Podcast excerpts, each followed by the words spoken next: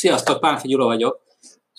Beszéljünk egy kicsit a bro marketingről, mert szerintem hamarosan egyre többet fogtok hallani róla, és tudnatok érdemes, hogy tulajdonképpen mit is jelent ez a bro marketing, mik a fő jellemzői, és hát, hogy ha esetleg ti magatok is ezt csináljátok, mert ne lepődjetek meg, amit ma ismertek és láttak magatok körül marketinget, annak a döntő többsége bro marketing. Klasszikus megjelenési formája, amit Amerikában nagyon keményen látsz, azok az ilyen nagy funnel ágyuk. Tehát, mit tudom, Russell Branson, Ty Lopez, és hasonló srácok, Chris Record, és még vannak jó páran. Ö, Magyarországon is jellemzően bro marketinget használnak, azzal a kis szerénykedéssel, hogy az egyik legfontosabb ele, elemét a bro marketingnek a legelejéről azt elhagyják szerényen, nevezetesen azt a fajta életstílust, amire az emberek vágynak, mondjuk klasszikusan Ty Lopeznél lehet ezt jól megfigyelni, hogy a Lambóval, a Rolls-Royce-szal, a hatalmas házzal mutatja be azt az életstílust, amire te vágysz, amit tulajdonképpen, hogyha odafigyelsz, akkor arról szól, hogy ha azt csinálod, amit ő tanácsol, akkor te ezt el fogod érni. Tehát ez az egyik ilyen fő eleme a bro marketingnek, amit a magyarok jellemzően kis szerényen nem használnak, vagy nagyon-nagyon minimálisan, bár láttam, nem olyan régen felhívták a fiat egy srácra, akiben azért már van egy ilyen, tehát már volt olyan videó, ahol bérelt kabrióval csapatot, mondván, hogy egy kicsit hajadzunk a amerikaiakra, ők mondjuk egy kicsit komolyabban csinálják, mert ők mit tudom, Audi R8, Tesla, egyebek, tehát valami komolyabb, flancos járgányot vetnek be ezekbe az akciókba. Mi is a tehát a, az egyik klasszikus megjelenési formája ez a, az a sales funnel és hát a, az apropóját adja ennek az egész gondolatmenetnek, hogy megint előjött egy csoportba az upsell, downsell, cross és egyéb társai, és amire én azt találtam mondani, hogy ezt tulajdonképpen a bro marketingnek egy ilyen pszichológiai hiányt építő, láttató eszköze. Angolul a scarcity szokták használni erre, hogy tehát a lényege az, hogy most gyorsan vedd meg azt a pluszt, mert különben valamiről le fogsz maradni. Mm, miért érdekes ez a kérdés?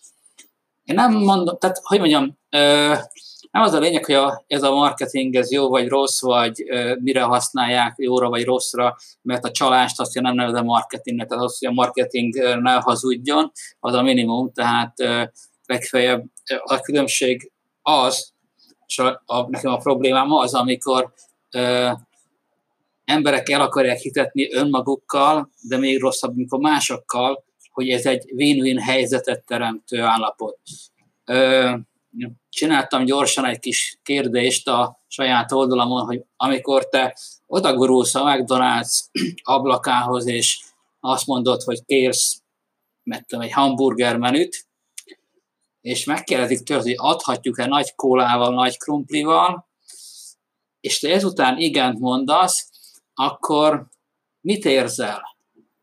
Mert én minden egyes alkalommal azt érzem, hogy nekem a döntésem után, tehát hogy kérek egy nagy hambur, egy hamburgert, tettek egy kérdőjelet, kérdőjelet, bocsánat, hogy te valóban tudod, hogy mire van szükséged? Nem gondolod esetleg mégis át, hogy szerintünk neked inkább erre van szükséged? És ez a kérdőjel odatétele az én döntésem után, és főleg, hogyha ugye a, a McDonald's azért egy klasszikus példa, mert ez ezer éve használja ezt a technológiát, és nagyon biztos lehetsz abban, hogy az a mondat, amit megkérdeznek ott az ablaknál tőled, azt millió alkalommal tesztelték és, és finomították úgy, hogy annak a, a lehető legjobban azt a pszichológiai hatást érje el, hogy te még ha nem is akarsz igent mondani, de igent mondjál nekik arra, hogy te nagy krumplit, nagy kólát akarsz venni. És nekem ez a problémám a, a pro marketinggel. A fő, a, főleg ott, amikor nem ismerik el azt, hogy ezeket a pszichológiai trükköket használják. Arra használják, hogy az emberek megvegyenek dolgokat. Most, itt, azonnal vegyenek meg dolgokat. Tehát minden egyes alkalom, hogy upsales, downsales, cross sales és egyéb ilyen trükköket használsz, akkor te a előző dönté, a, a emberkét előző döntését megkérdőjelezed, hogy ő tényleg tudatában van-e annak, hogy ő mit akar. Tényleg jól döntötte. És akkor jött nekem olyan duma is, hogy izé, de hát én a, a őnek még jobban valót ajánlom. Arra egy lóbüdös faszt. Hát amikor hidegen odajött az emberke a landing page-edre, kitöltötte a kis izét, hogy mit meg akarja venni a, az ingyen plusz shipping, ingyen plusz szállításos könyvedet, akkor te az emberről nem tudsz semmit, amikor fölkínálod neki azt, hogy egyébként meg vedd meg a példámban használt 997 dolláros tanfolyamat csak most egy órán belül 97 ér. Lófasz se tudsz róla, semmit nem tudsz róla. Minden egyes embernek fölkínálod ugyanezt a dolgot. Tehát ne csap be magadat. Én nem akarom elit, nem ítélem el, nem ítélkezek e fölött. De azt könyörgöm, ha használod, akkor tudd, hogy mi a szart használsz. Tudod, hogy ö, ez mivel jár. Ö, ezekben a példákban soha nem fogsz találni egyetlen olyan bro marketingest, aki neked föltárja, vagy előadja, hogy az adott akciója, adott product launch az hány százalékban kérték vissza a pénzt.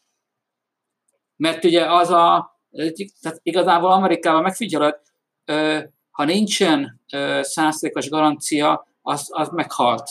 Tehát az nem működik tehát az, az már ott esetleg nagyon a csalás kategóriába eshetne. Tehát a százszékos garancia mindig ott van. Tehát az, arról nem beszél senki, hogy hányan kérik vissza a, száz, a pénzüket mondjuk a egy hónapos időszak alatt.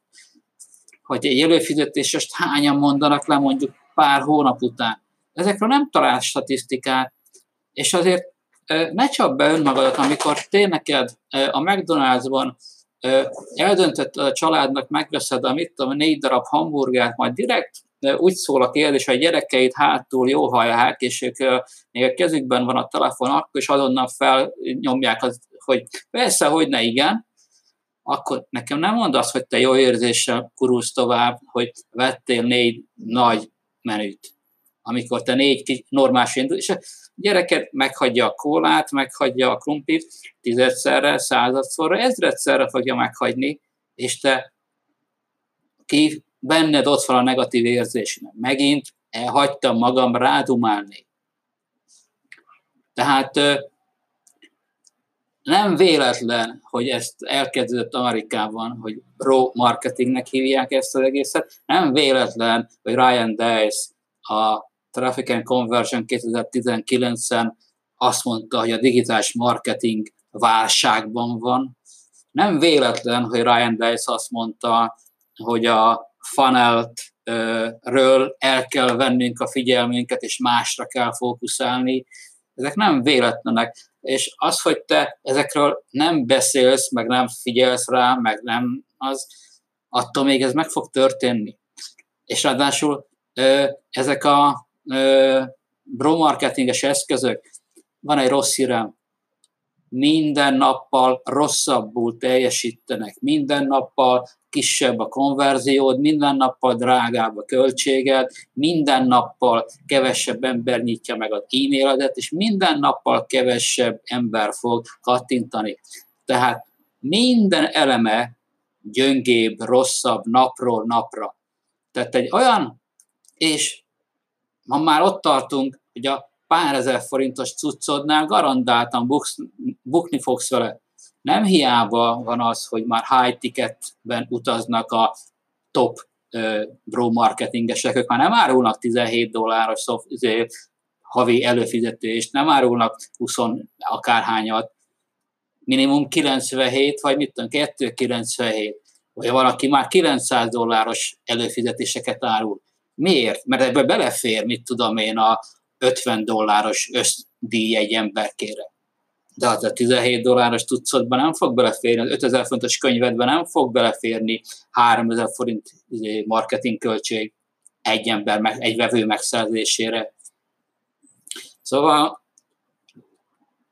gondolkodni kell, ismerni kell a világot, és legalább tud, hogy mi a szart csinálsz. Na, meglátjuk egy podcast mit lehet kezdeni. Első rész. Ennyi volt. Sziasztok!